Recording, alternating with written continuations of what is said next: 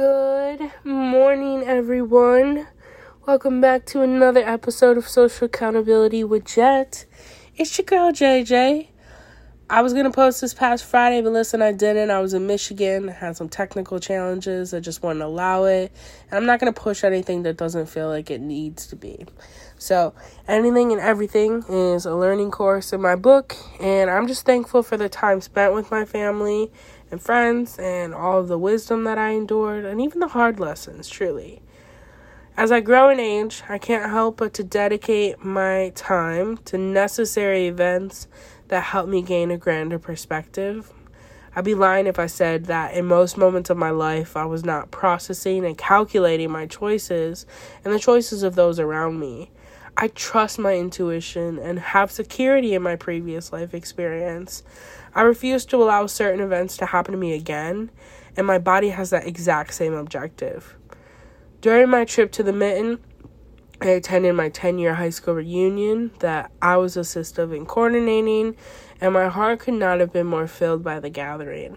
Seeing the progress in such lovely souls, learning from their stories, applauding their success, and making connections with childhood friends, the event was beyond words. And the after party, where I got to hear many former classmates belt out their favorite tune during karaoke, was legendary. I even chose to stand on stage and stun those who didn't know I had a fantastic voice. Caveat I always say karaoke is not for the truly talented, but for the mediocre and even poor tones to drunkenly expose themselves. But honestly, everyone was singing so well, it was comparable to the top five round of American Idol. My competitive self roared, and I just had to steal America's hearts, you understand? Of course, a couple of individuals with uh, a musical background kind of already knew of my talents and they were just thankful for the hangs. I think the one thing that stood out to me the most with the 10 year reunion um, is a couple of individuals had made some comments that I don't I say things to people that they don't necessarily want to hear, but that they need to hear. And I say it in a way that makes them understand that I'm being honest. Um, and that was just really touching to my heart because I have been told previously in the past that I'm brutally honest. Um, and I know that there's like this step back from like not being brutal. And there is other ways to be honest. But some people need a little bit of tough love to realize just how far fetched they've come within their own realm. And I got to see my grandparents for the first time in two years. And the time I spent with my grandparents one on one remains top tier in comparison to spending time with others. Um, their love and commitment to each other is to be celebrated and learned from. The younger generations should navigate what they've witnessed when it comes to selecting a mate for themselves when it's our turns. They have the stories and the wisdom. My mother and uncles have shared with me many memories. They all have their own perspectives, implementing it within their own lives. And two out of three children have been incredibly successful in repeating that trend. That one uncle, though, I hope the sixth wife does the charm, as I do believe Everyone deserves to know what that true love feels like. My parents, my grandparents, have given me glimpses of dedication, and it promotes this definition of what pure loyal love looks like. I continue to watch their love only get stronger, something that seems lost in today's imagery of love. And that's why I bring this all up. I've dated here and there, dabbled and jumped, swam across oceans, and also kept dry. I can assure you this generation is different. I mean, not that I was alive in previous generations, but we do have historical marks of understanding and having their insights. So I firmly suggest that yes, this generation is different, and whether that's a good or a bad thing has yet to be determined.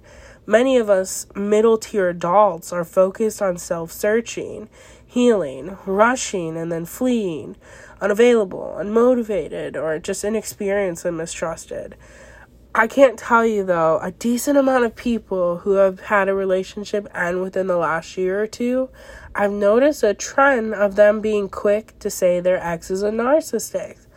a narcissist blatantly on social media, I'm here to say I, I honestly don't know if your ex is a narcissist.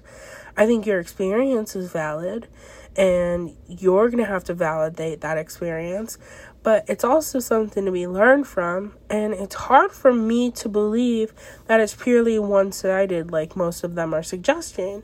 And also statistically it's not plausible to be that common you guys and with this current relationship climate, I even admit that I've listened to these fads of self diagnosis, recognizing similar patterns and tendencies, and being quick to label everything. And it's, I've questioned whether I was personally a narcissist. I've even questioned if my ex partners are slash were only just trying to find weight and reason for the relationship's endings because closure is a privilege that not everyone has fortune to have. But at the end of the day, what I do know is that we can all take accountability for our contributions and move forward with the reality as it's currently presented. And for that, again, I'm thankful for my experience thus far.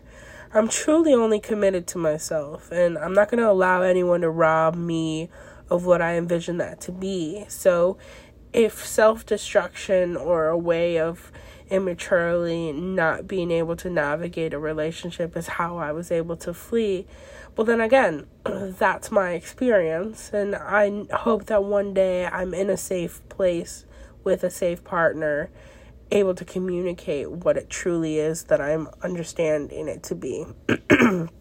so, oh, with that being said, I don't want to truly commit myself to anyone else um, and allow that individual to rob me of what I envision my life truly needs to be. I also don't want to impose on another person's life, shifting them off the path that they need to be on. I don't want to rush into anything. And I'm pretty communicative of my unavailability and reasoning at this time. Uh, I'll continue to watch, but I refuse to rush, as my peace alone always seems to be more rewarding. I also don't want to be addicted to someone again and lose sight of myself. And I'll say, I'm hopeful that if it is my destiny to live long with a partner, like my grandparents, then we will. In the meantime, I will live and surround myself with those who love me and those I love platonic relationships can be the most rewarding gifts that we as humans can have. I have no problem celebrating my friends' milestones while recognizing that mine are a little bit different. I'm more proud of the person that I've transformed into within the past 10 years than I think I would be if I did have the quote unquote Instagram perfect house, spouse, and family. Do I want to have children someday? You'd be surprised how often that topic arises with me being a fertile female and all. I think it's more complex than a simple yes or no. I'm open to the idea, but won't be disappointed if I never do. Ultimately, it's mine and should remain my choice. I want more than anything to simply have peace within my soul and know that I did everything I could within my power to not hurt another human being nor myself. I wouldn't do well, and I think functioning would cease to exist within myself if I discovered I unintentionally hurt my future theoretical children. I can't control that fully, and neither can you. So, what if we started giving the benefit of the doubt, having grace within our hearts, recognizing life is but a gray road of intertwined paths of hard choices and decisions where we are all just trying. We could all use a little bit more empathy, man. We could all use a little bit more respect, I'd say. And what would that look like for you today? I challenge you to figure that out and maybe share it with me or with a safe person in your life. Self reflection is such a beautiful gift. And I also want to thank you for listening to another episode of Social Accountability with Jet. Stay sober, stay golden. Love, your girl JJ.